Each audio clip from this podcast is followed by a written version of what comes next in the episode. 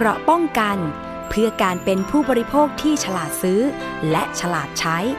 ในรายการภูมิคุ้มกันสวัสดีค่ะคุณผู้ฟังคะขอต้อนรับคุณผู้ฟังทุกท่านค่ะเข้าสู่รายการภูมิคุ้มกันรายการดีๆเพื่อผู้บริโภคค่ะวันนี้อยู่กับน้องอ้อมอุษาเอี่ยมสุวรรณเป็นผู้ดำเนินรายการนะคะแต่วันนี้น้องอ้อมไม่ได้มาคนเดียวค่ะมาพร้อมๆกับน้องๆที่เป็นผู้รับเรื่องราวร้องทุกข์ของผู้บริโภคของไทย พี บี เอส ด้วยนะคะวันนี้อยู่กับน้องอะไรบ้างเอ่ยค่ะสวัสดีค่ะพนิดาวงศ์กาฬสินนะคะฟ้าแจ้งค่ะนิสิตจากมหาวิทยาลัยนเรศวรค่ะคณะมนุษยศาสตร์เอกวิชาภาษาไทยค่ะค่ะสวัสดีค่ะสัญญานะคะทัศมานีนุ่นเกี้ยงมาจากมหาวิทยาลัยเทคโนโลยีราชมงคลศรีวิชัยสาขาเทคโนโลยีสื่อสารมวลชนค่ะนี่แหละน้องทั้งสองคนนะคะจะมาร่วมจัดรายการภูมิคุ้มกันในวันนี้ค่ะก็ต้องขอต้อนรับคุณผู้ฟังนะคะที่ฟังผ่านทางแอปพลิเคชัน Thai พี บี เอส Podcast นะคะรวมทั้งสถานีวิทยุชุมชนที่เชื่อมโยงสัญญาณทั่วประเทศเลยค่ะวันนี้มีเรื่องราวเกี่ยวกับผู้บริโภคหลายเรื่องเลยนะคะโดยเฉพาะใครที่ชอบกินนี่แต่เราเป็นผู้บริโภคเราก็ต้องเลือกใช่ไหมคะค่ะนี่วันนี้มีเรื่องอะไรมาฝากคุณผู้ฟังคะฟ้าแจ้งคะวันนี้ฟ้าแจ้งนะคะนำเรื่องเยลลี่องุ่นเคียวโฮค่ะมารับมาฝากคุณผู้ฟังทุกท่านเลยค่ะโอ้เป็นยังไงเอ่ยใครเคยกินเยลลี่องุ่นเคียวโฮบ้างเพราะว่าแบบโอ้โหถ้าใครที่เล่น TikTok หรือว่าเล่นแอปพลิเคชันพวกใน ไอ จี หรือว่า Facebook ก็จะเห็นนะคะช่วงนึงว่าเยลลี่องุ่นเคียวโฮเนี่ยเป็นกระแสมากเป็นกระแสมากๆเนาะซอนย่าเคยเห็นไหมเคยเห็นค่ะพี่สีสันหน้าตาแบบน่ากินมากใช่มันจะลูกกลมๆเนาะแล้วเวลาที่เอาไม้จิ้มเข้าไปเนี่ยมันก็จะแตกใช่ค่ะใช่แล้วก็ก่อนหน้านี้เนี่ยมีนำเข้าจากต่างประเทศด้วยใช่ค่ะก็คือนำเข้าจากญี่ปุ่นและก็เกาหลีค่ะอืมแต่ว่าราคาก็ค่อนข้างสูงเนาะค่ะอืมแต่ว่าครั้งนี้คือตอนนี้เนี่ยทางหน่วยงานที่เกี่ยวข้องเขามีการเตือนภัยเรื่องนี้ด้วยใช่ไหมคะใช่ค่ะพี่ทางเภสัชกรนะคะเลิศชัยเลิศวุฒิค่ะรองเลขาธิการคณะกรรมการอาหารและยาค่ะออกมาเตือนผู้บริโภคอย่างพวกเรานะคะว่าการซื้อเยลลี่องุ่นเคียวโฮเนี่ยตรวจพบว่าไม่มีฉลากค่ะไม่มีเลขอย.เสี่ยงได้รับสารที่อาจเป็นอันตรายต่อสุขภาพค่ะโดยเมื่อวานนี้นะคะวันที่สิบสี่กุมภาพันธ์ค่ะทางเภสัชกรเนี่ยได้ออกมาเปิดเผยค่ะว่าพบขนมเลียนแบบเยลลี่เยลลี่องุ่นญี่ปุ่นค่ะที่วางจำหน่ายทั้งผ่านโซเชียลมีเดียซึ่งเป็นเยลลี่ที่บรรจุในถุงค่ะเป็นถุงคล้ายถุงมือยางค่ะคุณพี่แล้วก็หรือเป็นลูกโป่งมัดเป็นลูกกลมๆค่ะโดยวิธีการกินนะคะจะใช้ไม้จิ้มฟันปลายแหลมค่ะจิ้มที่ถุงเพื่อให้มันแตกแล้วค่อยรับประทานนะคะโดยเรียกทั่วไปว่าเยลลี่องุ่นเคียวโฮเหมือนที่เราได้ยินกันเมื่อสักครู่ค่ะที่เราพบเห็นนะคะมีหลายรสชาติมากๆค่ะแต่ว่าไม่มีฉลากและก็ไม่มีเลขอย.ค่ะขายทางโซเชียลมีเดียค่ะทางออนไลน์แล้วก็มีการวางขายใกล้โรงเรียนด้วยนะคะจึงขอออกมาเตือนค่ะว่าไม่ควรซื้อมารับประทานเลยค่ะนี่คุณผู้ฟังหลายคนอาจจะไม่เห็นภาพว่าเอ๊ะเยลลี่องุ่นเคียวโฮลักษณะเป็นยังไงลองคิดดูค่ะว่าตอนนี้นอกจากที่ก่อนหน้านี้คือมีการขายทั่วไปเนี่ยคือได้รับการอนุญาตแล้วก็คือนำเข้ามาจากต่างประเทศเนาะแต่ตอนนี้เนี่ยด้วยการที่มันฮิตมากๆน้องฟ้าแจ้งน้องซอนยาตอนนี้ผู้ที่เป็นผู้ประกอบการพ่อค้าแม่ค้าหลายคนก็เลยเอาถุงมือยางนี่แหละมาตัดแล้วก็เอาเยลลี่ใส่ลงไปลงไปแล้วก็มัดเป็นก้อนกลมๆถูกไหมค่ะแล้วก็รอให้มันแข็งแล้วค่อยรับประทานจบกินนี่แหละแล้วก็เป็นที่ชื่นชอบของเด็กๆเขาทำไมถึงบอกว่าไม่ควรซื้อมากินนะคะน้องฟ้าแจ้งข้อที่หนึ่งเลยนะคะเพราะว่าอาจจะเป็นการลักลอบนำเข้ามาค่ะหรือว่าเป็นการผลิตเพื่อขายในสถานที่ต่างๆโดยที่ไม่มีฉลากไม่มีข้อมูลเกี่ยวกับอาหารเสี่ยงได้รับสารที่อาจเป็นอันตรายต่อสุขภาพค่ะเช่นสีผสมอาหารวัตถุกันเสียวัตถุแต่งกลิ่นที่ไม่ได้รับอนุญาตหรือว่าเกินมาตรฐานที่กฎหมายกำหนดค่ะเพราะว่าเราก็ไม่รู้อีกเนอะว่าใช่ว่าทำยังไงสีที่เขาเอามาใส่หรือน้ำหวานที่เขาเอามาใส่เนี่ยใช่ไหมหรือบางทีเนี่ยอาจจะไม่ใช่น้ำหวานไม่ใช่มีส่วนผสมของอะไรที่เป็นองุ่นแท้ๆเลยแต่อาจจะเป็นการแต่งสีแล้วก็เลียนกลิ่นใช่ค่ะพี่ข้อที่สองเลยนะคะวัตถุที่เขานำมาทำเป็นเยลลี่ให้เราก็คือเป็นถุงมือยางโอ้อันนี้น่ากลัวมากน่ากลัวค่ะหรือว่าอาจจะเป็นภาชนะที่ไม่ได้มีไว้เพื่อสำหรับบรรจุอาหารค่ะพี่โ โดยจะเสี่ยงต่อการปนเปื้อนสารเคลือบหรือว่าวัสดุที่อาจหลุดลอกออกมาปนเปื้อนสู่อาหารในการรับประทานเข้าไปในร่างกายเรานั่นเองค่ะตรงนี้ก็ต้องเตือนคุณผู้ฟังเหมือนกันเพราะว่าเวลาที่เราใส่ถุงมือยางจะเห็นได้ว่าจะมีแป้งหรือว่าคราบขาวๆเนี่ยนะคะติดอยู่ที่ถุงมือยางถ้าล้างไม่สะอาดพ่อค้าแม่ค้าเอาถุงไปใช้สารตรงนี้นี่แหละเราก็รับประทานเข้าไปใช่ค่ะและข้อสุดท้ายเลยนะคะอันตรายต่อเด็กค่ะเพราะอาจจะติดคอแล้วก็ได้รับเศษจากบรรจุภัณฑ์ที่หลุดที่ติดมากับเยลลี่ค่ะหรือว่าขนาดของเยลลี่ที่เราเห็นนะคะมันไม่ได้เป็นลูกเล็กๆมันเป็นลูกที่ใหญ่มากมันเกินมาตรฐานมันก็อาจจะทำให้เด็กที่กินเข้าไปแล้วมันเป็นเยลลี่ใช่ไหมคะมันลื่นค่ะท่านคุณผู้ฟังมันลื่นมากเพราะฉะนั้นก็อาจจะเสี่ยงที่จะติดคอเด็กๆได้อ๋ออีกอย่างนึงที่ต้องบอกกันด้วยเพราะว่าเวลาที่มันเป็นก้อนกลมๆแล้วเอาไม้จิ้มฟันจิ้มเข้าไปมันจะมีเศษถุงมือที่ยังอยู่ใในเนื้อเยลลี่อาจจะกินเข้าไปเคี้ยวเข้าไปโดยที่เราไม่รู้ก็ได้ว่านี่คือเศษถุงมือยางที่เราต้องกินเข้าไปนะคะเพราะฉะนั้นตรงนี้นี่แหละพ่อแม่ผู้ปกครองต้องระวังและการรับประทานเยลลี่ในปริมาณที่มากๆอาจจะส่งผลกระทบต่อร่างกายได้เมื่อก่อนหน้านี้เป็นยังไงเยลลี่ที่เป็นลูกตาเห็นไหมใช่อันนั้นก็เป็นอันนั้นก็เป็นการกินแบบกัดให้เยลลี่แตกลงไปในปากแล้วก็มีไส้ด้วยด้านในเด็กก็ชอบสีสันสดใสคล้ายๆกันเลยค่ะซึ่งตอนนี้ทางอย.เขาเตือนอะไรอีกนะคะน้องฟ้าแจ้งคะคือเตือนมาว่ากรณีที่เป็นผู้ซื้อโดยตรงนะคะจะต้องศึกษาข้อมูลส่วนประกอบค่ะกรรมวิธีการผลิตและก็จะต้องได้รับคำแนะนำในการบริโภคค่ะเพื่อที่จะได้รับประทานอาหารที่ถูกต้องสะอาดนะคะแล้วก็ในเรื่องของการใช้ถุงมือยางในการบรรจุอาหารค่ะก็คือไม่ไม่สมควรควรใช้บรรจุภัณฑ์ที่เหมาะสำหรับการบรรจุอาหารค่ะค่ะแล้วสำหรับผู้ที่นำเข้าผู้ผลิตหรือว่าผู้จำหน่ายนะคะ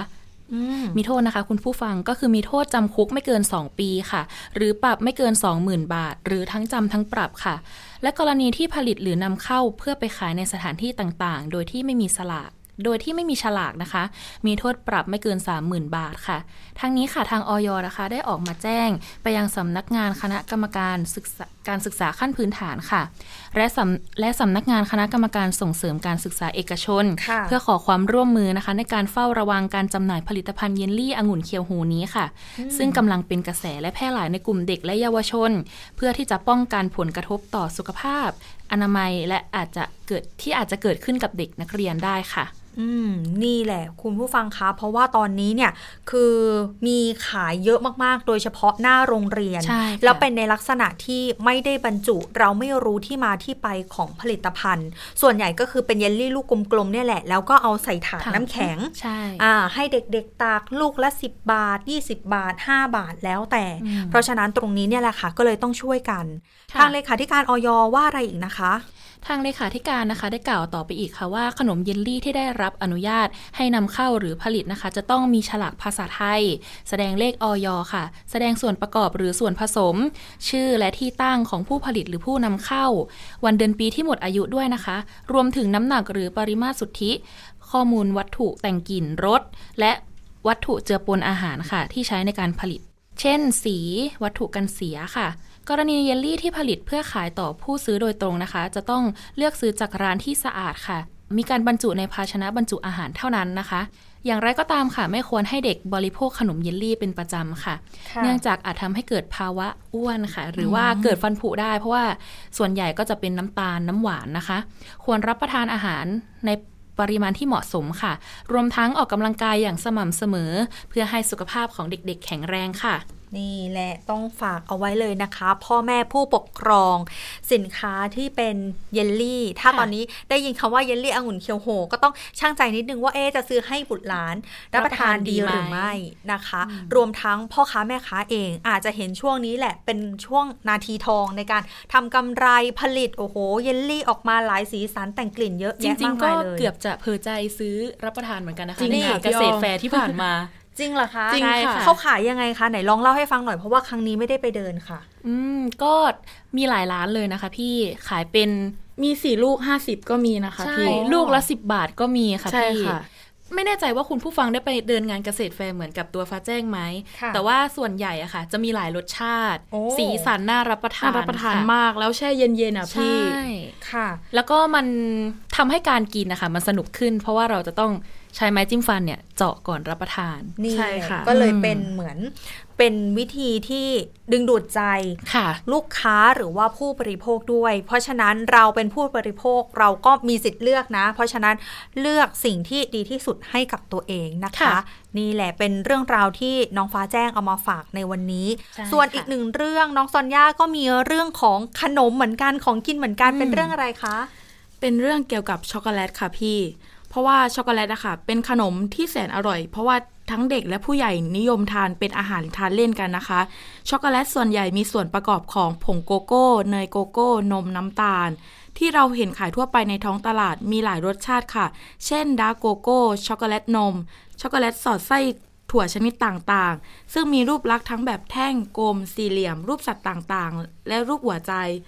หนุ่มสาวค่ะที่ผ่านมาก็คือเมื่อวานวันวาเลนไทน์นะคะเขาให้กันเพื่อแสดงถึงความรัก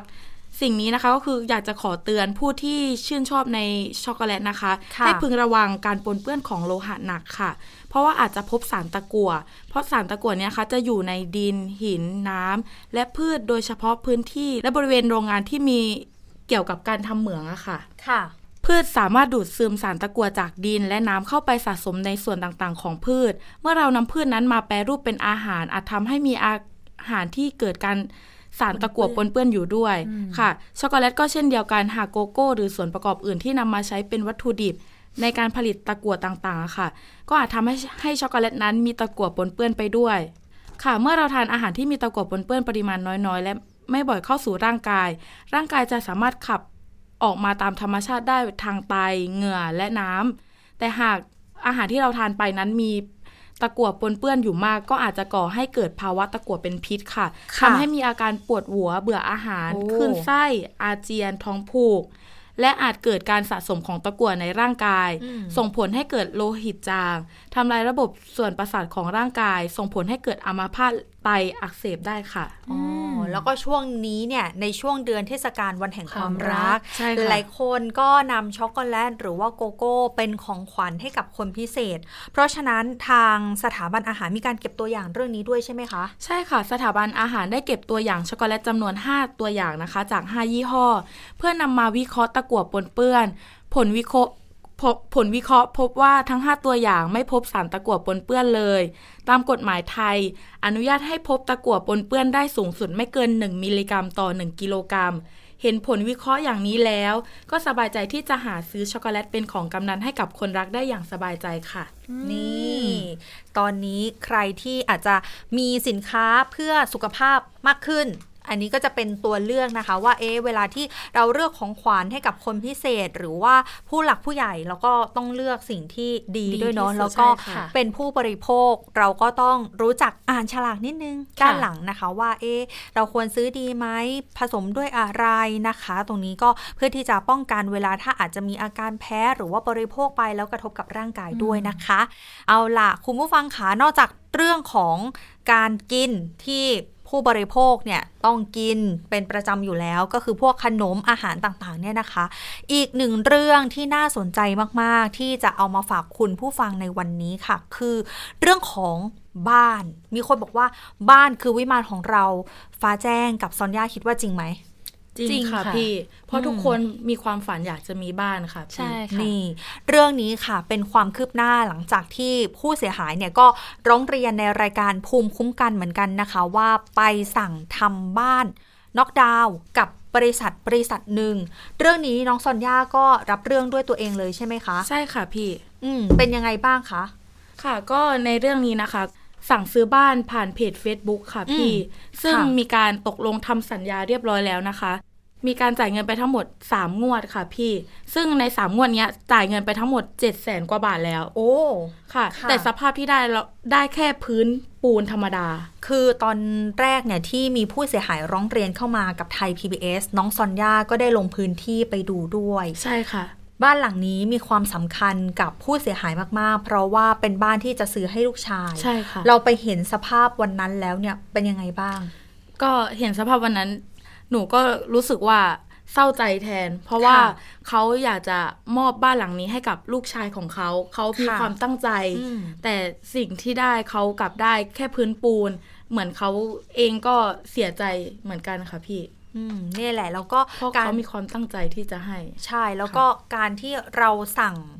ซื้อสินค้าหรือว่าบริการอะไรต่างๆเนี่ยนะคะจริงๆแล้วเราก็เป็นหนึ่งในฐานะของผู้บริโภคต้องบอกค่ะว่าเรื่องนี้เนี่ยเคยได้นำเสนอในไทย พี บี เอส นะคะผ่านทาง ThaiPBS Podcast ไปแล้วหนึ่งครั้งซึ่งตอนนั้นเนี่ยผู้เสียหายก็ได้ขอความช่วยเหลือนะคะไปทางสภาองค์กรของผู้บริโภคด้วยนะคะว่าจะดำเนินการเรื่องนี้ให้อย่างไรบ้างเพราะว่าส่วนใหญ่เนี่ยนะคะก็จะมีคนที่ไม่ได้บ้านสร้างบ้านไม่ได้บ้านหรือได้สินค้าบ้านที่ไม่ตรงปกซื้อบ้านแล้วมีผลกระทบต่างๆก็จะไปร้องเรียนจะมีสองที่ด้วยกันนะคะก็คือทางสภาองค์กรของผู้บริโภคหรือจะเป็นทางสคบนะคะที่มีการเจรจาเรื่องนี้ให้ก่อนหน้านี้ค่ะเราก็เลยสงสัยว่าเอ๊ะจริงๆแล้วเนี่ยบริษัทนี้เนี่ยมีอยู่จริงไหมเราได้เข้าไปดูที่ Facebook ของบริษัทนั้นไหมคะน้องสัญญาเราได้เข้าไปดูใน Facebook นะคะพี่มีการเคลื่อนไหวอยู่ตลอดเวลาค่ะแล้วก็มีคนที่สนใจอะค่ะเยอะมากๆค่ะพี่อืมน้องฟ้าแจ้งอยู่ในรายการวันนั้นด้วยที่มีการนำเสนอโอ้โหเห็นเลยใช่ไหมว่ามีทนายความของบริษัทคู่กรณีมาด้วยใช่ค่ะอืมก็จริงๆถ้าถ้าในฝั่งของผู้บริโภคก็รู้สึกว่าเราเสียเงินไปแล้วใช่ไหมคะก็อยากจะได้อ่าสิ่งที่เหมาะสมกับการที่เราเสียเงินไปเพราะฉะนั้นก็แค่ต้องการบ้านเองก็อยากได้บ้านให้เสร็จจริงๆค่ะซึ่งตอนนี้นะคะคนที่จะถือว่าเป็นอัศวินขี่ม้าขาวมาช่วยผู้บริโภคในครั้งนี้ค่ะต้องบอกว่ารับเรื่องนี้ด้วยตัวเองแล้วก็เคยนำเสนอเรื่องนี้มาแล้วครั้งหนึ่งเราต้องมาอัปเดตความคืบหน้ากันหน่อยค่ะเดี๋ยวเราจะพูดคุยกับคุณภัทรกรที่ปุญญรัตน์ค่ะหัวหน้างานสายด่วนสภาองค์กรของผู้บริโภคตอนนี้อยู่ในสายกับเราเรียบร้อยแล้วค่ะสวัสดีค่ะคุณภัทรกรค่ะครับสวัสดีครับสวัสดีน้องอ้อมครับสวัสดีท่านผู้ฟังด้วยครับค่ะต้องขออนุญาตเรียกพี่มิ้งเลยแล้ววันนี้น้องอ้อมไม่ได้มาคนเดียวด้วยน้องอ้อมจัดรายการกับน้องฟ้าแจ้งและน้องซอนย่านะคะที่รับเคยรับเรื่องร้องเรียนเกี่ยวกับบ้านน้องดาวนี้เหมือนกันนะคะแล้วก็เดี๋ยวจะมีสายของผู้บริโภคด้วยอีกหนึ่งสายนะคะที่เคยเป็นผู้เสียหายเหมือนกันอีกหนึ่งท่านนอกจากคุณโอซ่านะคะเดี๋ยวจะมีการพูดคุยกันแต่อัปเดตกับพี่มิ้งก่อนค่ะว่าหลังจากที่ผู้บริโภคเนี่ยมาร่วมรายการที่ไทย พี บี เอส แล้วตอนนี้ได้ข่าวว่าทางสภาองค์กรของผู้บริโภคเนี่ยรับเรื่องร้องเรียนเกี่ยวกับบริษัทนี้ที่สร้างบ้านน็อกดาวน์เยอะเลยใช่ไหมคะ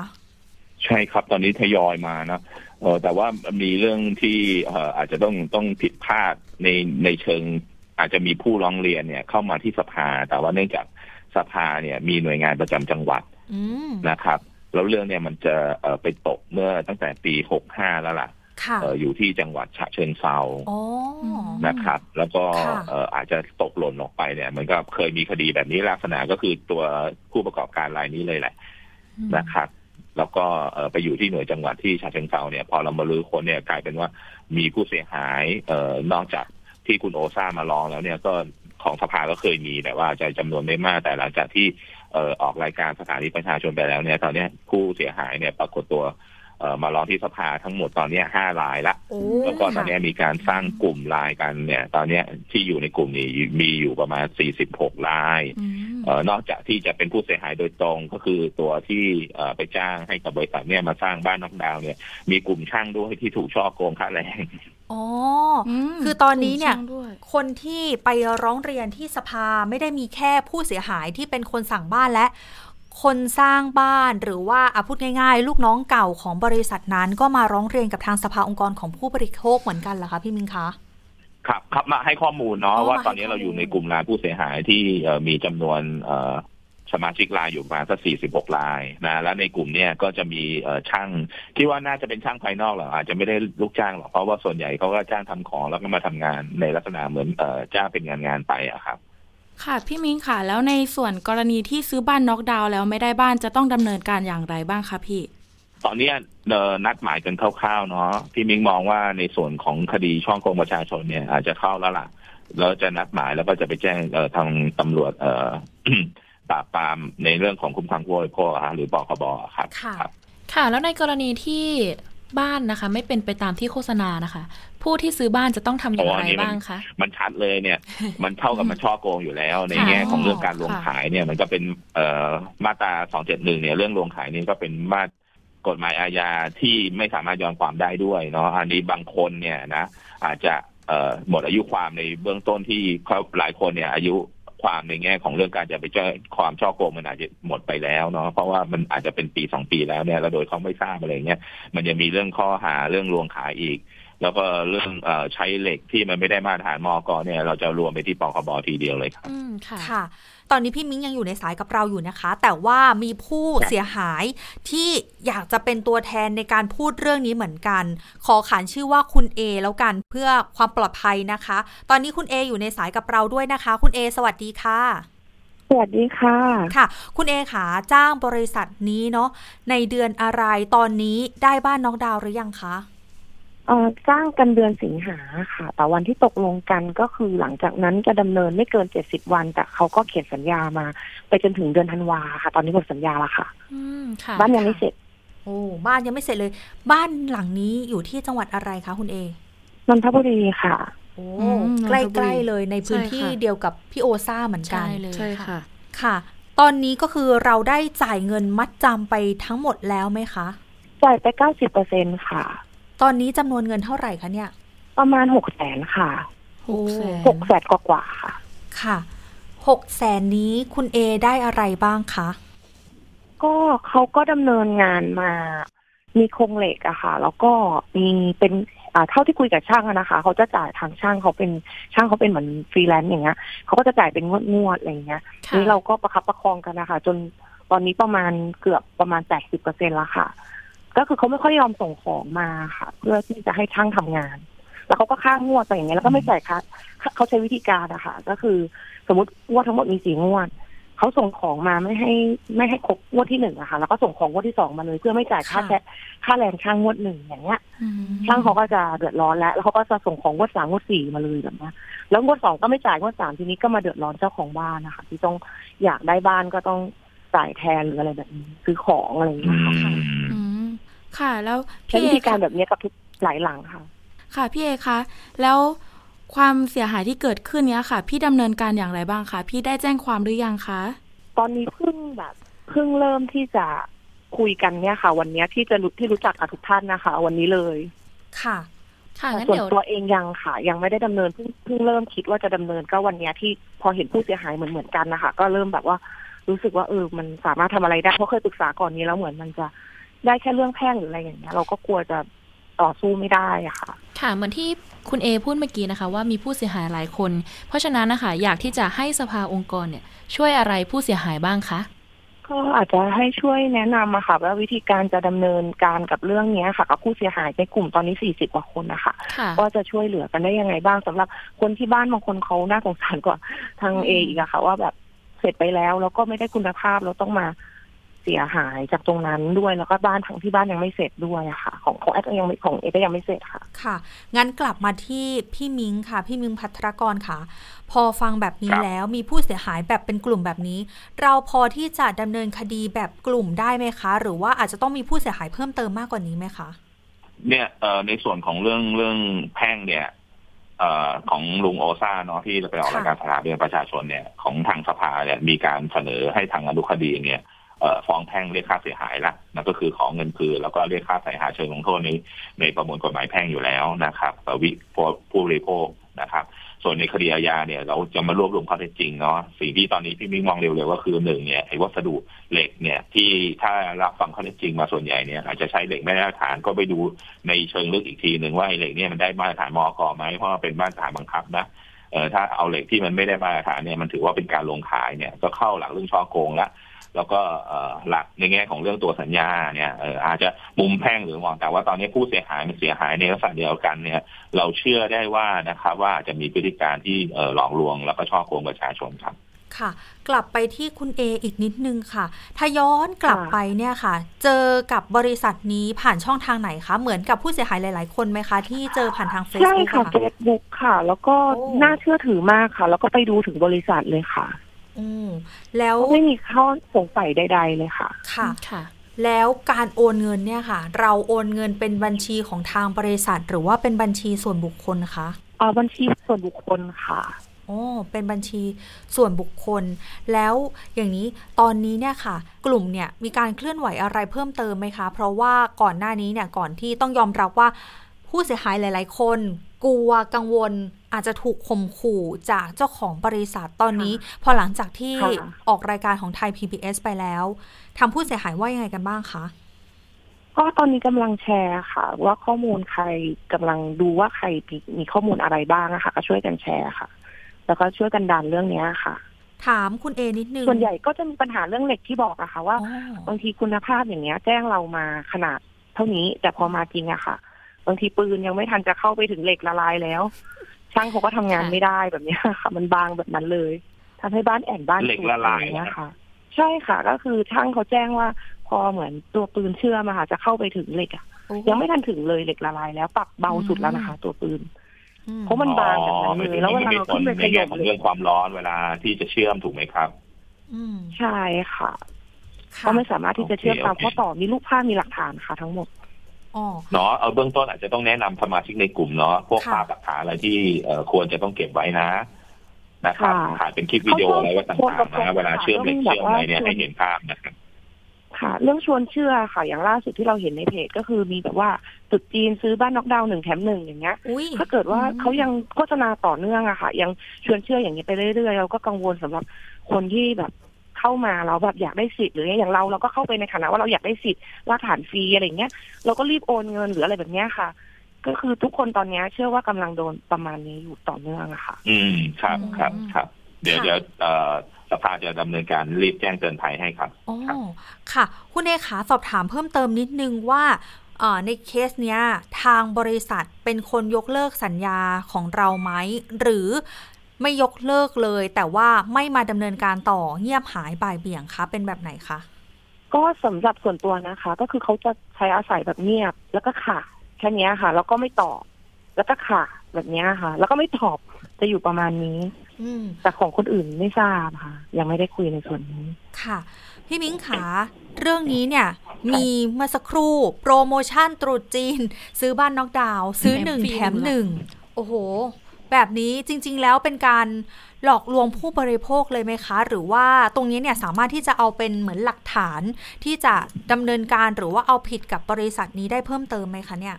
ครับตอนนี้ก็ต้องรวบรวมพยานหลักฐานเนาะว่าเขาโฆษณาเนี่ยเออถ้าถ้าเขาทำได้จริงเนี่ยมันก็อาจจะไม่เข้าเรื่องช่อโกงก็ได้นะเพียงแต่ว่าตอนนี้เหตุยังไม่เกิดถูกไหมครับเพราะว่าเพิ่งจะเริ่มโปรโมชั่นตรุษจีนเนี่ยก็เพิ่งจะหนึ่งสัปดาห์เนี่ยกว่าจะไปรู้ผลอีกทีนึงต้องใช้เวลาอีกประมาณสักเก้าสิบวันถ้าตามสัญญาเขานะถูกไหมครับมันอาจจะมีผลในภายหน้าอนาคตแต่ว่าเดี๋ยวเรื่องนี้สภาจะช่วยเตือนภัยนะในแง่ของเรื่องให้พิจารณาบริษัทนี้เพราะว่าจริงๆแล้วก็เคยมีประวัติเรื่องช่อโกงอยู่ด้วยนะครับแต่ว่าสภามีในแง่ของเรื่องเอกสิทธิ์เรื่องพวกนี้อยู่แล้วก็คงจะเปิดเผยชื่อไปอะครับคุณคุณเอขาย้อนกลับมานิดนึงคุณเอทราบมาก่อนไหมคะว่าเจ้าของบริษัทเนี้ยหรือว่าผู้จัดการของบริษัทเนี้ยค่ะเคยถูกดำเนินคดีในปีสองพันห้าร้อยหกสิบสี่เรื่องเกี่ยวข้องกับบ้านน็อกดาวน์เหมือนกันเคยทราบไหมคะทราบภายหลังหลังจากที่เขามีความผิดปกติอะค่ะถึงเอาชื่อกับนามสกุลเขาไปเสิร์ชก็เจอก็แทบสุดเพราะว่าเพราะว่าเนื่องจากเพจใช่ไหมคะมันน่าเชื่อถือก็เลยทำให้เราเนี่ยไม่ได้เอะใจตั้งแต่แรกเพราะว่ามีการอัปเดตอยู่ตลอดเวลาอืมค่ะใช่ค่ะแล้วก็ไปติดตามเจ้าของด้วยค่ะแล้วก็ไปดูที่ที่บริษัทด้วยค่ะก็คือภาพรวมไม่มีอะไรผิดปกติเลยจนถึงเวลาค่ะค่ะค่ะพี่มิ้งคะในส่วนนี้ค่ะเราจะสามารถแนะนำผู้เสียหายอะค่ะให้เก็บข้อมูลอย่างไรบ้างคะพี่ครับก็หลักเลยก็คือหน้าเพจของเขาที่เขาโฆษณานะครับหลักฐานสัญญานะวัสดุจะให้อะไรบ้างขนาดเท่าไหร่กี่หุ้นกี่มิลเนี่ยเก็บรวบรวมมาทั้งหมดเลยนะครับบทสนทนาที่เราติดตามงานผ่านทางบทช่องแชทต่างๆเนี่ยทุกอย่างเนี่ยมันประกอบในส่วนของเรื่องที่จะดำเนินการในแง่ของเรื่องการละเมิดสิทธิผู้บริโภคได้อยู่แล้วครับค่ะโอ้งั้นแสดงว่าต้องให้ผู้เสียหายเก็บหลักฐานทุกอย่างเอาไว้ถูกต้องไหมคะใช่ครับไม่ว่าจะคดีนี้หรือคดีไหน ทุกเรื่องอ่ะต้องมีหลักฐานเนาะเวลาที่เราจะใช้สิทธิทางศาลอะไรต่างๆเนี่ยศาลก็ต้องพิจารณาในแง่ของเรื่องหลักฐานเป็นสำคัญแล้วก็การในทางนำสืบเองมันก็ต้องชัดเจนนะครับก็ถึงว่าหลักฐานเนี่ยมันมีส่วนสำคัญในการที่จะดำเนินคดีอะไรต่างๆนะไม่ว่าจะเรื่องเคสไหนๆเหมือนกันนะจะเคสที่ช่อโกงเรื่องทางออนไลน์ต่างๆก็ต้องมีหลักฐานมาประกอบนะครับก็ต้องแนะนำผู้บริโภคให้เก็บหลักฐานนะครับค่ะค่ะเมื่อสักครู่นี้คุณเอจะพูดว่าอะไรนะคะคืออย่างอย่างอย่างโฆษณาตุ๊ดจีนตรงนี้ค่ะเขาโพสเสร็จแล้วก็มีคนเห็นนะคะแล้วเขาก็ลบนะคะเขาก็ไม่มีหลักฐานตรงนี้เราไม่แน่ใจว่าเราจะไปหาข้อมูลย้อนหลังไปในส่วนที่เขาลบมีมีทั้งไลฟ์มีทั้งอะไรด้วยค่ะหลายๆอย่างที่เราเห็นว่าเป็นหลักฐานได้แต่ว่าเราไม่ได้เก็บไว้ในช่วงเวลานั้นนะคะทำยังไงได้บ้างคะอืมยังไงดีคะพี่มิ้งหมายถึงว่าที่เขาโปรโมชั่นย้อนหลังใช่ไหมครับใช่ค่ะที่เขาโปรโมชั่นแล้วเขาลบไปแล้วถูกไหมครับเราอยากจะไปหาข้อมูลย้อนหลังถูกไหมครับเออแต่ว่าประเด็นสำคัญเนี่ยเราไม่ใช่ผู้เสียหายที่เราไปซื้อโปรตอนนั้นไงนึกภาพออกไหมครับอ๋อค่ะ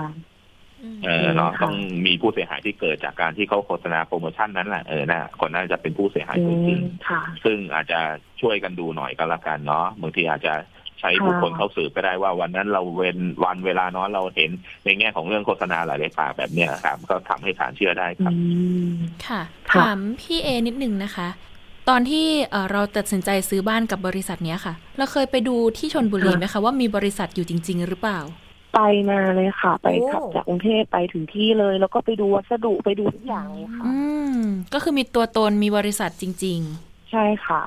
แล้วบ้านที่เขากำลังสร้างอยู่อะค่ะอันนี้ก็คือเป็นบ้านน็อกดาวน์ตัวอย่างหรือเปล่าคะหรือว่าอันนี้คือเขาพอเราเข้าไปเขาแนะนำเรายังไงคะคุณเอก็คือเป็นบ้านน็อกดาวน์ตัวอย่างค่ะในรูปแบบเดียวกันกับที่เราจะสร้างอะค่ะก็คือมีงานที่เขาสร้างอยู่ตรงนั้นอยู่หน้างานเนี้ยเราก็เหมือนไปดูอะค่ะแต่ว่าพอสร้างจริงอะค่ะเราไม่ได้เหล็กตามนั้นค่ะอืมอืมอันเนี้ยประเด็นสำคัญเลยเนาะต้องเก็บหลักฐานเปรียบเทียบเนาะว่าเขาเอ่อใช้หลักในการโฆษณานะมีสร้างบ้านในที่ตั้งจริงนะครับอ่าแล้วถึงเวลามาสร้างจริงอาจจะช่อฉนนะเอ่อเหล็กไม่ตรงสเปคแบบนี้ครับอันนี้ก็ถือว่าเป็นเจตนาช่อโกงอยู่แล้วครับค่ะค่ะนี่ตอนนี้น้องอ้อมน้องซอนย่าแล้วก็น้องฟ้าแจ้งกำลังเปิด Facebook ของบริษัทนี้อยู่เลยค่ะพี่มิ้งคุณเอค่ะเขายังมีการโพสต์อยู่นะคะว่าวันนี้วันดีของปีและทุกๆปีเฮียจุดๆๆใจดีเสมอใครมาซื้อบ้านตั้งแต่ตรุษจีนนี้เป็นต้นไปจัดให้อ่านให้ดีๆแจกอย่างต่อเนื่องนะคะเพิ่มอีกเจ็ดหลังเท่านั้นจัดเป็นโปรซื้อหนึ่งแถมหนึ่งหลังนะคะซื้อซื้อหนึ่งหลังแถมหนึ่งหลังมูลค่ากว่าหนึ่งล้านห้าแสนบาทรอบนี้รอบเดียวช้าอดหมดเลยแบบนี้ค่ะแล้วเขาก็บอกว่าเนี่ยซื้อบ้านหนึ่งหลังหกแสนแล้วก็จะแถมอีกหนึ่งหลังด้วยเป็นลักษณะแบบสามคูณห้าเมตรมูลค่า หนึ่งแสนห้าหมื่น บาทอันนี้เดี๋ยวทางทีมงานของเราเดี๋ยวแคปเอาไว้แล้วก็แบบเป็นหลักฐานให้ให้ด้วยจะบอกน้องอ้อมช่วยแคปไว้หน่อยเลยครับได้ค่ะเดี๋ยวจะส่งให้เลยค่ะแต่ทีนี้พี่มิ้งค่ะทางผู้บริโภคที่ฟังอยู่อาจจะเอ๊ะสงสัยว่าระหว่างที่เราซื้อบ้านแบบเป็นหลังๆเลยไปซื้อมาแล้วหรือว่าจ้างบริษัทไปสร้างแต่ไม่เสร็จกับเป็นบ้านน็อกดาวน์ที่ซื้อแล้วตั้งมาวางแบบนี้ค่ะความจริงแล้วความผิดมันเหมือนกันไหมคะหรือว่าเราสามารถที่จะร้องเรียนลักษณะเหมือนกันไหมคะน้องอ้อมขอคำถามใหม่นิดนึงได้ไหมอ่าอ่าคือลักษณะระหว่างเป็นเราจ้างผู้รับเหมามาสร้างบ้านแต่สร้างไม่เสร็จกับการสร้างบ้านน็อกดาวน์ที่ต้องประกอบมาแล้วเอามาวางแบบนี้ค่ะลักษณะมันมันต่างกันไหมคะหรือว่าเราสามารถร้องเรียนได้เหมือนกันคะ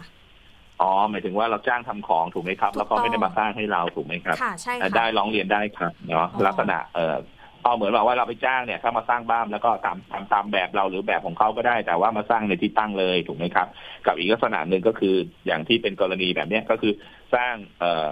น็อกดาวน์แล้วค่อยมาประกอบที่บ้านเรานะครับถ้ามีเกิดปัญหาร้องเรียนได้ครับค่ะแล้ว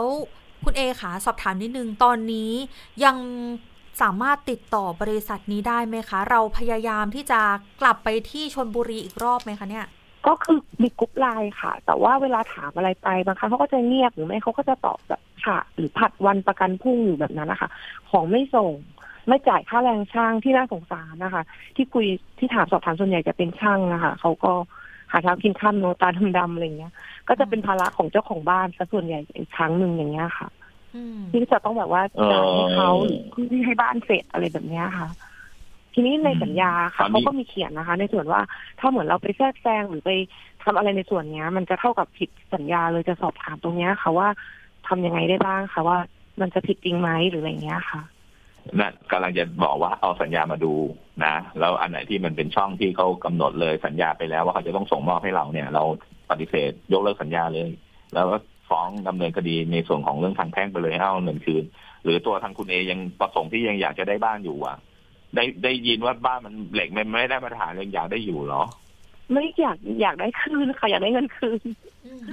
อืมนะงั้นงั้นร้องเรียนมาที่สภานะที่เราคุยกันหลังไมค์ครับแล้วก็แนบหลักฐานสัญญามาให้ดูแล้วก็ถ่ายส่งหลักฐานมาให้ดูเนาะแล้วก็ในเหมือนเคสของตัวลุงโอซ่าแหละสภาให้ทำหนังสือบอกเลิกสัญญาเนาะเหมือนโนติสให้เขาไปว่าเขาทำผิดสัญญาแล้วก็จะฟ้องดำเนินคดีในส่วนของทางแพ่งให้นะครับค่ะงั้นถามเท่าที่คุยส่วนใหญ่อะค่ะผู้เสียหายส่วนใหญ่ก็จะไม่ค่อยได้อ่านสัญญาการอย่างอย่างเอด้วยก็ไม่ได้อ่านสัญญาค่ะทีนี้สัญญาพอไปอ่านย้อนหลังก็เหมือนเขาเขียนเขาเรียกว่าครอบคลุมไปทางประโยชน์ไปทางเขาสับแทบจะทั้งหมดเลยเหมือนจะทำอะไรเขาไม่ได้อย่างนี้เราจะทำได้ไหมคะอ๋อไม่เป็นไรครับเรามีพระราชบัญญัติสัญญาที่ไม่เป็นธรรมอยู่แล้วครับเนาะอันไหนที่มันเป็นภาระของผู้บริโภคเกินส่วนแบบเนี้ยเออศาลเขามีแนวทางในการดำเนินคดีอยู่แล้วครับเนาะเขามีพระราชบัญญัติคุ้มครองอยู่แล้วครับฝั่งของผู้บริโภคครับค่ะน้องฟ้าแจ้งจะถามอะไรพี่เอคะค่ะมีคำถามสำหรับคุณเอนะคะคุณเอเนี่ยเป็นผู้บริโภคเนาะเป็นผู้ซื้อบ้านอยากเตือนผู้ที่มีความฝันอยากจะมีบ้านท่านอื่นๆไหมคะว่าเราควรที่จะระมัดระวังแบบไหนการซื้อบ้านทางเพจหรือว่าการซื้อบ้านทางออนไลน์แบบนี้เราควรที่จะซื้อบ้านยังไงดีเพื่อให้ได้บ้านจริงๆในฝั่งของผู้บริโภคนะคะส่วนตัวก็คือจริงๆแล้วก็เป็นคนค่อนข้างรอบคอบแล้วนะคะก็คือไม่รู้จะเตือนยังไงเลยเพราะว่าเราก็โดนคนที่เขาตั้งใจจะจะโกงหรือจะทำแบบนี้ค่ะบางทีเราก็ไม่ทันเขางั้นถ้าเหมือนอาจจะต้องนำชื่อเขาหรอคะชื่อนามสกุลเขาไปเซิร์ชก่อนเช็คตรวจสอบบริษัทแต่ก่อนนี้ก็ตรวจสอบบริษัทก็ไม่มีนะไม่มีข้อมูลนะคะอาจจะต้องเช็คให้ละเอียดให้ดีก่อนนะคะงั้นถ้าเหมือนครั้งหน้าถ้าคุณเอจะซื้อบ้านอย่างเงี้ยค่ะเรามีวิธีที่จะซื้อให้มันรอบครอบกว่านี้ยังไงบ้างดีคะเหมือนเช่นอาจจะเป็นซื้อกับโครงการเลยไหมคือก่อนเนี้ยเราก็กลัวจะเป็นช่างหนีช่างทิ้งหรือบานปลายเลยเราเราถึงเลือกบริษัทอะค่ะแต่เราก็เลือกบริษัทแล้วเราก็มาเจอแบบนี้อีกทีนี้ถ้าถามว่าส่วนตัวในครั้งต่อไปคงต้องเป็นคนรู้จักแนะนำหรืออะไรแบบนี้มากกว่าค่ะในส่วนตัวตอนนี้ค่ะค่ะพี่มิ้งคะฝากเตือนภัยประชาชนหน่อยค่ะว่าสามารถแจ้งผ่านช่องทางไหนได้บ้างคะครับเนาะผู้บริโภคที่มีลักษณะความเสียหายกับเอ่อกรณีซื้อบ้านน็อกดาวน์แล้วก็ได้บ้านเอ่อต่ำกว่ามาตรฐานหรือมีโอกาสที่จะผิดสัญญาละเมิดสิทธิผู้บริโภคสามารถที่มาแจ้งที่สายด่วนผู้บริโภคนะครับหนึ่งห้าศูนย์สองสภาองค์กรของผู้บริโภคได้นะครับจะมีน้องๆช่วยรับสายแล้วก็แนะนำเบื้องต้นในการเอ่อร้องเรียนแล้วก็แนะนำกฎหมายเบื้องต้นครับทิ้งท้ายนิดนึงค่ะพี่มิ้งค่ะสำหรับผู้บริโภคที่เสียหายจากบริษัทนี้ฟังอยู่ดูอยู่อยากจะแจ้งเรื่องเข้ามาเพิ่มเติมสามารถที่จะไปที่ไหนได้บ้างคะเพราะว่าเมื่อสักครู่นี้พี่มิ้งบอกว่าบางส่วนก็มีการแจ้งไว้ที่ทางหน่วยงานประจำจังหวัดด้วยค่ะเอาเป็นว่าถ้าแจ้งในระบบเนี่ยนะครับแล้วก็พี่มิ้งอาจจะเป็นคนตรวจงานในส่วนของเรื่องข้อร้องเรียนอยู่แล้วนะครับถ้าเห็นตัวผู้ประกอบการรายเนี้ยที่เกิดจากผู้ประกอบการรายนี้นะครับเอ่อที่อยู่ภาคตะวันออกเนี่ยนะครับพี่มิ้งก็จะรวบรวมมาที่ส่วนกลางดำเนินคดีเองนะครับค่ะเอาล่ะก็คือช่องทางปกติที่ท่านร้องเรียนร้องเรียนในในนามของสภาได้หน่วยงานประจำจังหวัดได้ทุกที่อยู่แล้วนะครับแล้วก็หมายเลขหนึ่งห้าศูนย์สองนะถ้าเลือกเข้ามาในระบบแล้วพี่มิ้งจะเป็นคนจัดกรองให้ครับไม่ต้องกังวลฮะเพราะเมื่อกี้บอกน้องๆทางไลน์ไปแล้วว่าเดี๋ยวส่วนกลางจะลงมาดูให้ครับครับได้เลยค่ะต้องขอบคุณแทนผู้บริโภคด้วยนะคะแล้วก็ครบถ้วนเหลือเกินค่ะวันนี้ต้องขอบพระคุณค่ะคุณภัทรกรที่ปุญญรัตน์หัวหน้างานสายด่วนสภาผู้บริโภคหนึ่งห้าศูนย์สองค่ะรวมทั้งขอบคุณคุณเอด้วยนะคะที่วันนี้มาแลกเปลี่ยนข้อมูลร่วมกันค่ะขอบพระคุณทั้งสองท่านมากค่ะยินดีครับยินดีครับสวัสดีน้องๆสวัสดีคุณเอค่ะสวัสดีน้องสองด้วยนะสวัสดีค่ะสวัสดีค่ะครบถ้วนเลยค่ะแต่เราจะมาปิดท้ายกันกับช่วงคิดก่อนเชื่อกับดร.แก้วกังสดาลอำไพนักพิษวิทยาและคุณชนาทิพย์ไพรพงค์ค่ะวันนี้เสนอตอนสารโซลานีนในมะเขือเทศดิบเป็นอย่างไรไปติดตาม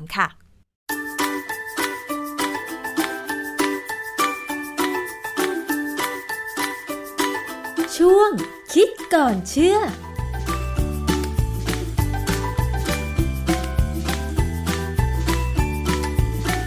พบกันในช่วงคิดก่อนเชื่อกับดร.แก้วกังสดาลำไพนักพิษวิทยากับดิฉันชนาธิปไพรพงค์ค่ะเรานำเรื่องใกล้ตัวมาอธิบายด้วยงานวิจัยทางวิทยาศาสตร์นะคะเพื่อสร้างความเข้าใจที่ถูกต้องก่อนเลือกซื้อสินค้าอาหารและก็บริการต่างๆวันนี้ค่ะเรามาพูดถึงเรื่องของมะเขือเทศกันบ้างคุณผู้ฟังก่อนที่เราจะไปพูดถึงมะเขือเทศเนี่ยนะคะมีเรื่องของสารพิษในพืชคุณผู้ฟังอาจจะเคยได้ยินมาบ้างนะคะว่าพืชบางชนิดเนี่ยมีสารพิษอยู่ในตัวถ้าเกิดไม่กำจัดพิษหรือมาทำให้สุกสารพิษจะคงอยู่และถ้าคนกินเข้าไปก็อาจจะได้รับอันตรายได้อย่างเช่นมันฝรั่งพืชท้องถิ่นของไทยหลายชนิดก็มีสารพิษอย่างเช่นกลอยอันนี้ก็ต้องเอาไปนึ่งให้สุกก่อนจะเอามากินใช่ไหมคะคุณผู้ฟังลองนึกถึงนะคะว่าพวกผักหรือผลไม้ต่างๆที่เรากินทุกวันนี้เนี่ยเรากินได้ทั้งแบบสุกหรือแบบดิบหรือไม่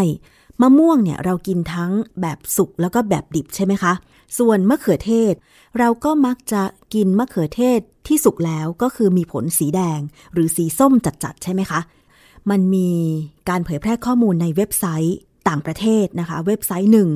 รายละเอียดของเว็บไซต์นี้บอกว่าเป็นเหตุการณ์ที่เกิดขึ้นในประเทศจีนแต่เมื่อดูต้นต่อของเว็บไซต์ที่เผยแพร่เรื่องนี้แล้วกลับกลายเป็นเว็บไซต์ข่าวภาษาเวียดนามเดี๋ยวเรื่องนี้เราจะมาแยกประเด็นกันนะคะเนื้อหาของเว็บไซต์ที่รายงานบนโลกออนไลน์นี้บอกว่าที่จีนเนี่ยมีเด็กหญิงคนหนึ่งหกขวบเกิดหมดสติกระทันหันหลังจากที่กินอาหารเมนูไข่คนที่คุณยายของเธอทำให้พอกินไปปุ๊บเด็กอาเจียนออกมาครอบครัวนำตัวส่งโรงพยาบาลแต่ว่าโชคดีที่ยังรักษาได้ทันท่วงทีอาการค่อยๆทรงตัวแล้วก็ดีขึ้นแต่ว่าเมื่อสืบไปแล้วนะคะว่าทำไมเด็กคนนี้ถึงอาเจียนหมดสติปรากฏว่าเด็กคนนี้กินไข่คนซึ่งไข่และมะเขือเทศที่มาทำเป็นเมนูนี้เนี่ยพบว่าตัวมะเขือเทศนั้นเนี่ยอาจจะยังดิบอยู่ไม่สุกนะคะเพราะว่าผิวยังมีสีเขียวซึ่งตามข้อมูลที่เขารายงานบอกว่าคุณหมอเปิดเผยว่ามะเขือเทศที่ยังเขียวอยู่นั้นมีสารโซลานินอยู่มากจึงทำให้ระบบทางเดินอาหารของเด็กคนนี้ระคายเคืองมีอาการคลื่นไส้และหายใจลำบากทำให้ระบบประสาทส่วนกลางเป็นอัมพาตปวดท้องและเสียชีวิตดังนั้นเด็กเล็กควรจะกินเฉพาะมะเขือเทศสุกเพื่อหลีกเลี่ยงสารโซลานินที่ก่อให้เกิดอันตรายต่อสุขภาพของเด็กได้แต่ว่าเราต้องมาดูข้อเท็จจริงค่ะว่าในส่วนของมะเขือเทศดิบนั้นมันมีสารอะไรก่ออันตรายหรือไม่แล้วรวมไปถึงการเช็คต้นตอของแหล่งข่าวค่ะว่าถ้าเกิดเราเห็นข้อมูลอะไรมาก็ตามเนี่ยเราจะเช็คไปได้ไหมว่ามันเป็นข่าวจริงหรือข่าวเท็จต้องไปถามกับอาจารย์แก้วค่ะ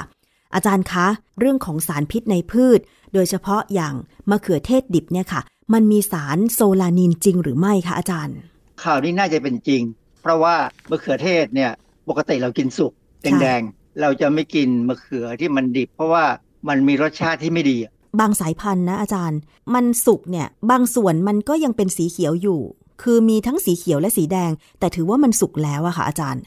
คือถ้ามันสุกปั๊บเนี่ยแล้วเรารู้ว่ามันสุกได้แค่เนี้ยคือสีมันเป็นแค่เนี้ยมันก็เป็นลักษณะสายพันธุ์ที่จะเป็นอย่างนี้ก็ถือว่ากินได้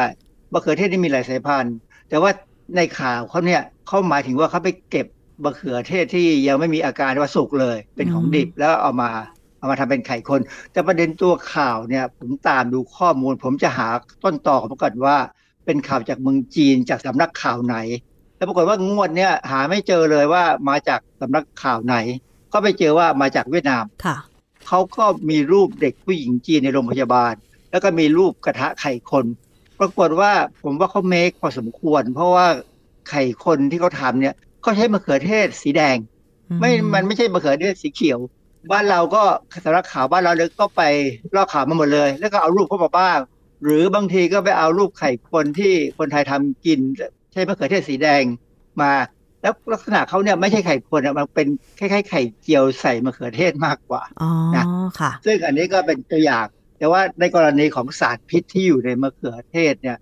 เป็นจริงแหละเพราะว่าสมัยที่ผมไปเรียนที่อเมริกาเนี่ยวิชาหนึ่งที่เรียนเนี่ยเกี่ยวกับสารพิษธรรมชาติที่อยู่ในพืชผักเนี่ยเราก็พูดถึงเรื่องของไกลโคอัลคาลอยด์ซึ่งตัวอย่างของไกลโคอัลคาลอยด์ตัวหนึ่งคือโซลานีนเวลาเราพูดถึงโซลานีนเนี่ยเรามักจะพูดถึงโซลานีนชาโคนีนอะไรพวกนี้ไปด้วยกันจะเป็นสองตัวซึ่งอันนั้นอยู่ในมันฝรั่งเหตุที่ฝรั่งเขาสนใจมากเพราะว่าเขากินมันฝรั่งเป็นอาหารแป้งหลักตัวหนึ่งมันฝรั่งเนี่ยถ้าเก็บมาแล้วเนี่ยจะต้อง เก็บให้ดีอย่าทำให้มันบอบช้ำอย่าทำให้มันอยู่ในที่ร้อนเพราะว่าพอถึงจุดหนึ่งมันจะงอกพองอกแล้วเนี่ยเขาจะให้โยนทิ้งเพราะว่าระหว่างการเริ่มงอกเนี่ยจะมีการสร้างสารไกลโคคาลอยด์คือโซลานีนชาโคนีนเนี่ยสูงมากมันทำให้เกิดอันตรายกับสัตว์ทดลองได้สำหรับในคนเนี่ยก็มีอาการแบบที่เด็กเป็นอ่ะคือปวดท้องอัมอัมพาตอาจจะชักได้ด้วยเพราะว่าอะไรเพราะว่าสารพวกไกลโคคาลอยด์เนี่ยไปมีฤทธิ์เป็นคล้ายๆกับยาฆ่าแมลงที่เราเรียกว่าอัลกาโนฟอสเฟตแต่ฤทธิ์ไม่แรงมากนักถามว่ามะเขือเทศหรือพวกมันฝรั่งหรือพืชอื่นๆที่อยู่ในกลุ่มเขาเนี่ยสร้างสารไกลโคอัลคาลอยด์ขึ้นมาทำไมก็คือเขาสร้างขึ้นมาเพื่อป้องกันแมลงจะมาทำร้ายจะมาเจาะมากินหัวหัวมันฝรั่งหรือมะเขือเทศซึ่งแมลงก็จะรู้ก็จะไม่กินก็จะมีแมลงบางชนิดสามารถสร้างเอนไซม์เข้าไปย่อยสารพิษทิ้งได้แล้วก็กินมันฝรั่งเพราะฉะนั้นสรุปแล้วเนี่ยสารพิษพวกเนี้ยแมลงมันก็จะปรับตัวเพื่อที่จะกินให้ได้สรุปแล้วก็คือสารพิษกลุ่มอัลคาลอยด์ทั้งชาโคนีนและโซลานีนนี่มีอยู่ในพืชหลายชนิดมะเขือเทศดิบอะค่ะอาจารย์มีโซลานีนอย่างเดียวหรือมีสารอื่นด้วยคะสารพิษกลุ่มนี้เราเรียกว่าไกลโคอัลคาลอยด์เป็นอัลคาลอยด์ที่เป็นไกลโคคำว่าไกลโคเนี่ยมันหมายถึงมันมีแป้งหรือมีน้ำตาลเกาะอยู่ด้วยมันฝรั่งมันก็เป็นพวกที่ผมพูดไปแล้วว่าเป็นโซลานีนกับชาโคนีนแต่ถ้าในมะเขือเทศเนี่ยถ้าเป็นตำราเก่าๆเนี่ยเขาก็พูดว่าเป็นโซลานีนแต่ถ้าเป็นตำราใหม่ๆเนี่ยเขาจะใช้อีกคำแล้วล่ะใช้คำว่าโทมาทีนมันแสดงว่าอะไรแสดงว่าในมะเขือเทศเนี่ยมีทั้งสองอย่างมีทั้งโซลานีนกับโทมาทีนแต่โซลานีนมีไม่มากหรอกแต่จะเป็นส่วนใหญ่จะเป็นโทมาทีนมีงานวิจัยมีบทความมีแม้กระทั่งใน Encyclopedia of Food Microbiology Encyclopedia เนี่ยมันเป็นคล้ายๆคัมภีร์ของทางด้านFood Microbiology คือเกี่ยวกับจุลชีพที่เป็นอาหารของเราเนี่ยนะฉบับที่พิมพ์ในปีสองพันสิบสี่เนี่ยเขาบอกเลยว่าโซลานีนจากมันฝรั่งเนี่ยมันเป็นตัวหนึ่งที่มีอยู่และยังมีอัลฟาโทมาทีนหรือโทมาทีนเนี่ยซึ่งทั้งสองอย่างเนี่ยเป็นเขาเรียกว่าสเตียรอยด์ซาโพนินคือพืชอะไรก็ตามที่เวลาเราเอามาปอกเสร็จแล้วมันเกิดมีลักษณะเป็นฟองคือซาโพนินเนี่ยเป็นสารที่ลดแรงตึงผิวของน้ำทำให้เกิดฟองได้ถ้าสังเกตนะเวลาเราทำนมถั่วเหลืองเนี่ยเราจะเห็นเลยว่าช่วงที่เราคั้นหรือสกัดมันจะเกิดฟองขึ้นมาเสร็จแล้วพอเราเอานมถั่วเหลืองไปต้มเพื่อทำลายสารพิษหลายๆอย่างเนี่ยมันจะมีฟองที่เราต้องคอยตักทิ้งฟองนั่นแหะคือซาโพนินค่ะซาโพนินเนี่ยมีในพืชหลายชนิดมากมีประโยชน์พอสมควรนะเพราะว่ามีคนเข้าสกัดเอาซาโพนินจากถั่วเหลืองจากอุตสาหกรรมทำนมถั่วเหลืองเนี่ยเอาไปใช้ใส่ในครีมนวดผมซึ่งทำให้ผมนิ่มสลวยดีค่ะพืชดิบอย่างเช่นมะเขือเทศดิบเนี่ยค่ะที่บอกว่ามีสารโซลานีนถ้าคนกินเข้าไปแล้วอาการเริ่มแรกแล้วก็อาการที่จะเป็นหนักมากนี่คือจะมีอาการยังไงคะคืออาการเนี่ยก็เรียนแบบอาการของออร์แกโนฟอสเฟตหรือยาฆ่าแมลงที่มีการใช้พวกฉีดกันยุงนี่แหละนะฮะเป็นออร์แกโนฟอสเฟตทั้งนั้นอาการหลักๆก็คือคลื่นไส้ท้องร่วงอาเจียนปวดท้องแสบคอหัวใจเต้นไม่เป็นจังหวะปวดหัวคันรูม่านตาขยับคือสังเกตนะเวลาคนที่โดนยาฆ่าแมลงพวกกลุ่มออร์แกโนฟอสเฟตเนี่ยพอไปถึงห้องฉุกเฉินเนี่ย อี อาร์ เนี่ยหมอจะจัดการเขาเรียกว่าเบิกม่านตาขึ้นมาแล้วก็เอาไฟฉายส่องเข้าไปดูเลยว่ารูม่านตาขยายไหมถ้าขยายแสดงว่าจบแล้วครับว่ามันมันหมดสภาพแล้วแต่ถ้าคนเราเนี่ยเวลาโดนแสงส่องเข้าที่ตาเนี่ยรูม่านตาจะต้องหดเพราะว่าเราจะพยายามปรับรูม่านตาตามความสว่างของแสงที่ที่เราเห็นใช่ไหมค่ะคือถ้าแสงมืดรูม่านตาจะขยายแต่ถ้าแสงเยอะรูม่านตาต้องหดแต่เมื่อไรก็ตามเนี่ยถ้าเอาไปฉายส่องไปที่รูม่านตาของคนป่วยเนี่ยแล้วรูม่านตาขยายไม่หดเนี่ยแสดงว่าหมดสภาพแล้วอาจารย์คะถ้าเกิดว่าเราไปเผลอกิน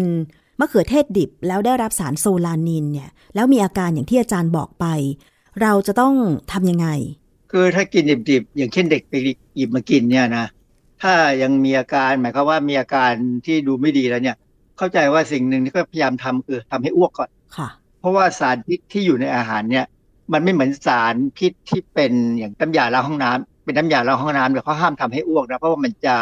มันจะย้อนกลับมาทำให้ทางเดินอาหารเนี่ยแสบร้อนแล้วก็เป็นอันตรายมากขึ้นอ๋อเหรอแต่ว่าถ้าเป็นพวกสารพิษในอาหารเนี่ยที่กินเข้าไปแบบเนี้ยเราสามารถทำให้อ้วกออกมาได้ก็จะ จะลดอาการได้นะลดการดูดซึมอะไรได้ค่ะเราจะมีวิธีการปรุงอาหารพืชดิบๆเหล่านี้เพื่อให้ปลอดภัยได้ยังไงคะอาจารย์ส่วนใหญ่เนี่ยนะอาหารพวกนี้เราก็ต้มแล้วก็ทอดนะความร้อนเนี่ยพอจะกำจัดได้ถ้ามันไม่ได้มีเยอะนะแต่ว่าบางครั้งเนี่ยอย่างเช่นเขาบอกต้มมันฝรั่งเพื่อลดระดับของชาโคนีนหรือโซลานีนอันนี้เราพูดถึงโซลานีนก็ได้นะมันลดได้ไม่กี่เปอร์เซ็นต์มันนั่นหมายความว่า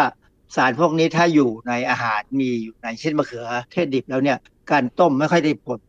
แต่ถ้าใช้ไมโครเวฟอาจจะพอทำได้ในกรณีมันฝรั่งเนี่ยเรากินแล้วมันอาจจะมีสารพิษพวกนี้อยู่ได้เพราะฉะนั้นต้องปรุงด้วยความร้อนให้สูงพอเออมันฝรั่งนี่จะทำลายสารพิษได้เยอะถ้าใช้อุณหภูมิในการทอดประมาณหนึ่งร้อยเจ็ดสิบองศาเซลเซียสซึ่งก็สูงพอสมควรนะกรณีของมันฝรั่งเนี่ยเขาแนะนำเลยว่าเวลาซื้อมาเนี่ยให้ดูที่เปลือกมันว่าอย่ามีสีเขียวนะถ้ามีสีเขียวแสดงว่ามีสารพิษพวกนี้สารพิษพวกนี้ในมันฝรั่งเนี่ยมักจะเกิดจากการเก็บนานแล้วก็แล้วก็เกิดจากการที่เวลาเขาเก็บเนี่ยหรือเวลาเขาขนส่งเนี่ยเขาไม่ระวังทำให้มันเกิดการกระแทกมันฝรั่งถ้าโดนกระแทกเนี่ยมันสร้างสารพิษขึ้นมาทันทีเพื่อป้องกันตัวมันเองนะแต่ในกรณีของมะเขือเทศเนี่ยมะเขือเทศต้องดิบถ้าสุกแล้วเนี่ยสารพิษพวกนี้เข้าใจว่าถูกเปลี่ยนเป็นสารอื่นเพราะฉะนั้นมะเขือเทศสุกไม่มีปัญหาอะไรค่ะเราไม่เคยมีกรณีที่พบว่าใครไม่สบายหรือป่วยเนื่องจากว่ากินมะเขือเทศสดไม่เคยมีเพราะว่ามันเข้าใจว่ามันเปลี่ยนไปหมดแล้วเพราะว่าในบทความในวารสาร Journal of Agricultural and Food Chemistry ปี สองพันสี่เนี่ยมันมีบทความที่เขาพูดถึง dihydrotomatine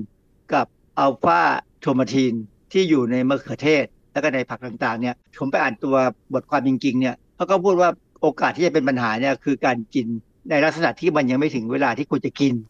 คือไปกินตอนที่มัน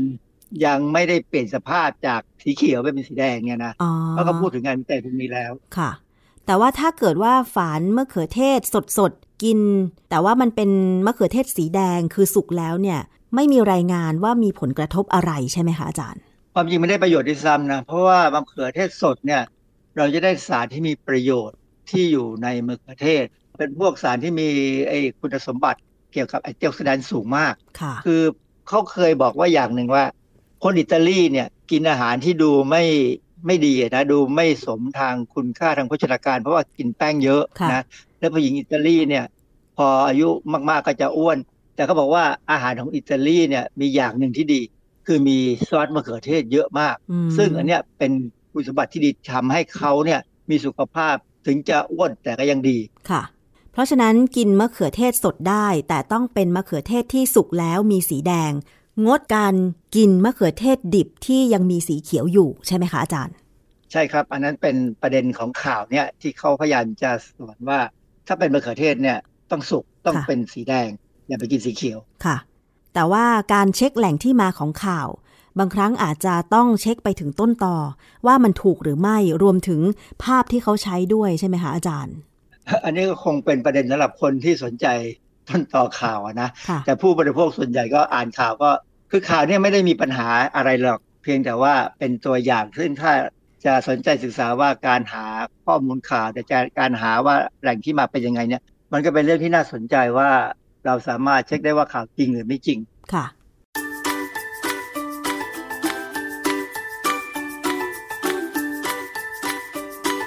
ช่วงคิดก่อนเชื่อ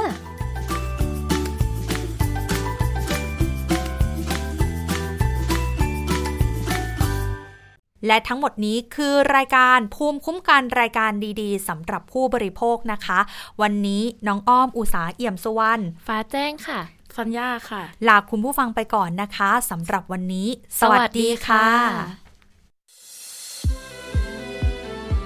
ติดตามฟังรายการได้ที่เว็บไซต์ ไทยพีบีเอสพอดแคสต์ดอทคอม และ YouTube ThaiPBSpodcast